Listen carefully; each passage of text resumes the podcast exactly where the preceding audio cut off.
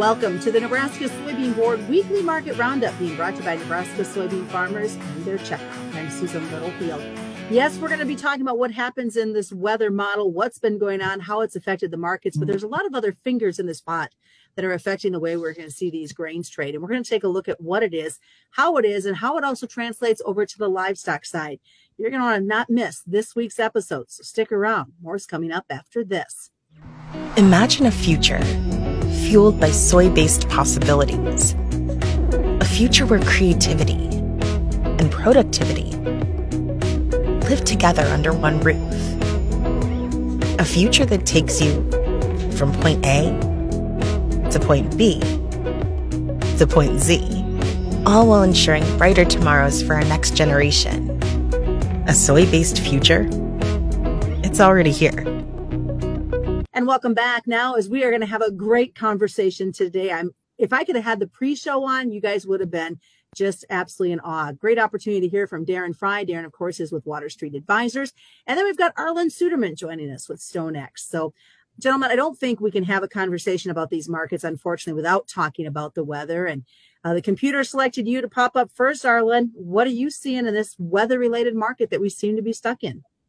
Well, obviously, we've been going up, and for much of this rally, we've been doing so on declining open interest, which means it's largely been short covering without the funds really going long yet. So that means when and if they do see the rain start to come into the Midwest, they can put their short positions back on. So that, that's got to be a concern going forward. We don't see the depth of conviction yet. If you have a true bull market, you're going to see those speculative funds really building ownership with long positions. And, and we saw a little bit of it late week with corn, but outside of that, soybeans and wheat, it was still short covering predominantly. And I think that's got to be a concern. Typically, we see a market like this around the 4th of July holiday weekend. Here we have a three day holiday weekend without a lot of history to it because it's a relatively new uh, market holiday.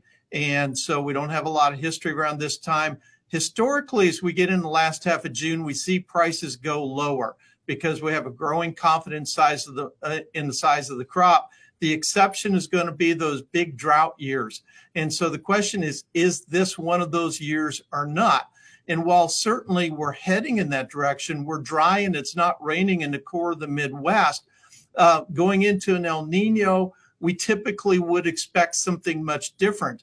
And as we look at how this El Nino has developed, a lot of things about it have developed exactly how we expected. But the one thing we didn't expect was for a high pressure to set up in Hudson Bay to block rain getting into the middle of the Midwest. So the question is, when will that break down, that high pressure breakdown. We're seeing some signs of it now. Will it actually do it? But it's got to do it soon or it can get locked in. And we obviously don't want to see that happen. But we got to remember prices go down faster than they go up. And so uh, that's what makes it challenging in these weather markets for the producer. All right, Darren, we're sitting into a holiday weekend. Mm-hmm. Let's say we don't get the rain. Surprise, surprise. What do we see Monday night when those markets reopen? Well, we have a lot built in already, but I still think you would go higher. You'd have to go higher because the threat of a smaller crop, you know, we're we're going to do away with a 180 plus. We're probably in that 175, 180 area uh, for all practical purposes. A lot of people want to be trading under 170 now, but I think it's just too early to do that. There's still a lot of, of upside here for yields if the rain starts. But if it is delayed again, and we see it being promised but not delivered, and now it's out into the July 4th timeframe, then I think you have to put more weather premium in this market. So I'd be looking higher on Monday night into Tuesday if that indeed is the case. And if it does rain? I think if it does rain, the market is lower, and I think the market might wait for another day or two to really confirm it's going to rain because we've been promised this two or three times and it hasn't happened but you'll be lower on Monday into Tuesday. I'm not sure you'll be limit down or anything like that until we get more certainty of the rain and see what type of coverage levels in that. Then you'll be hammering this thing to the downside. We just got to remember that demand wasn't stellar before the rally. Now with a dollar on corn and two on beans, we got a demand problem. But if we have a much smaller crop, maybe we're okay. But if we have a large crop and that demand problem, we got a long way to go to the downside. Arlan, what about, and we were talking about this, I was eavesdropping as you two were talking, $8 corn, and you got some that say, hey, we don't want to see anything like that. Yeah, the problem with $8 corn is we really ration demand further. And as Darren indicated, we're already rationing demand with the big production that we have in South America and Brazil specifically. If you look back at 2012, because everyone wants to make that comparison, and, and, it's a much different year from 2012, uh, Brazil produces uh, about 40 to 50 million metric tons more. I think it's 50 million metric tons more corn this year than they did in 2012. And even with the the drought shortened crop in Argentina, they produced more corn this year than in 2012 as well. So we have a lot more alternatives. Obviously, Ukraine has problems, but even Ukraine produced something similar in 2012 than what they produced this, than what we produced this year.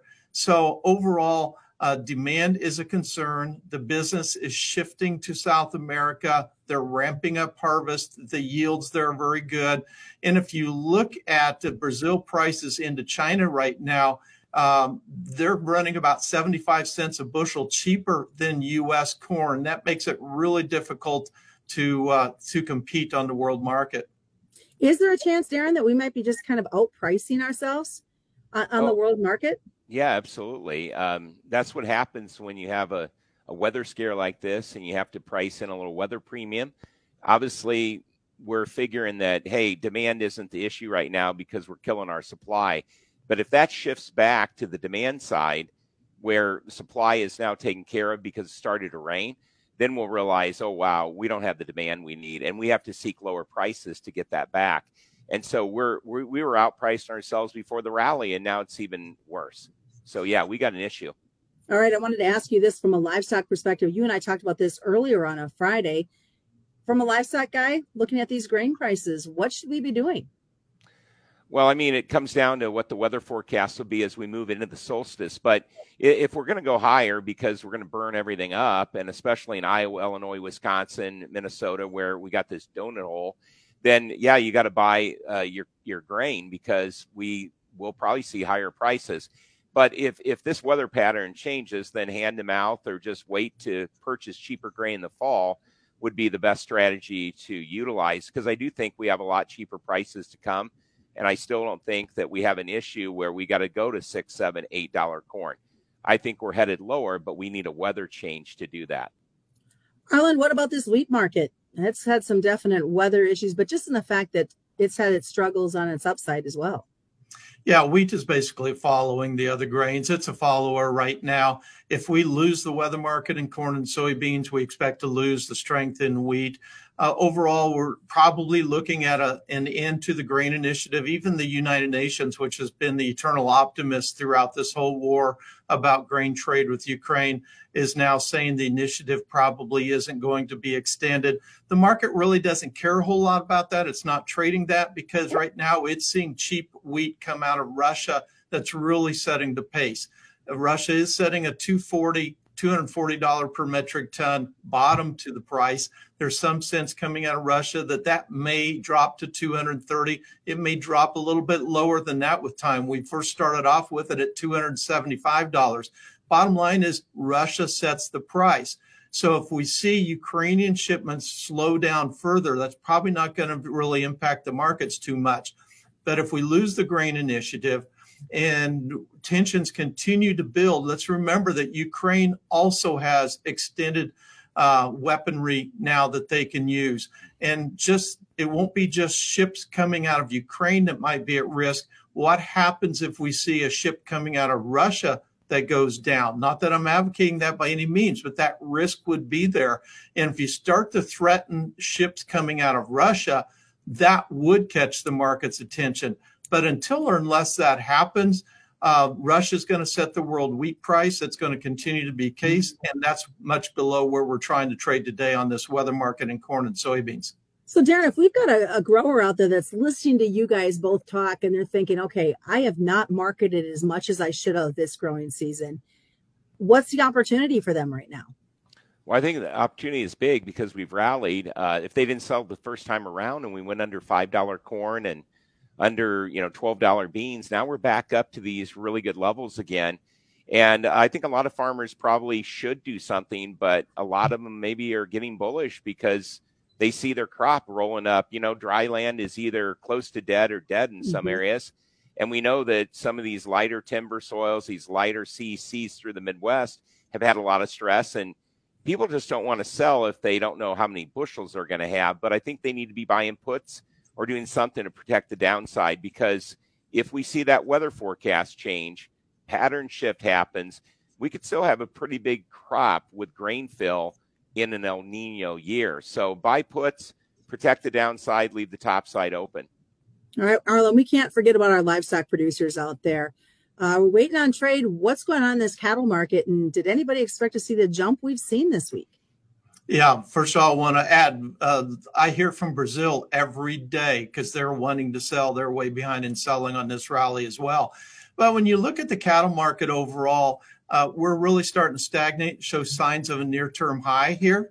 Uh, we've seen that pullback. We've seen the product market continue to race higher, but we're getting very close to now the time when that demand for product peaks. And even though our supply is lower, demand starts to really pull back. Father's Day weekend is kind of the last hurrah for the middle cuts. And then as we get in Fourth of July weekend, that tends to be more of a hamburger weekend. Then we get the dog days of summer. So there's an expectation the product market's going to start pulling back. So we've seen the feeders do a lot of hedging on this rally, and the board is starting to show that too. All right. Well, gentlemen, thank you both for taking time to talk to us on a Friday afternoon. We appreciate your comments and your thoughts. Thanks, Susan. Thank you. And on a side note, happy Father's Day to both of you guys. Thank you. Thank you. And happy Father's Day as well to all our listeners and viewers out there. We want to remind you commodity futures and options do involve a substantial risk of loss not suitable to all investors. That's the Nebraska Soybean Board's weekly market roundup.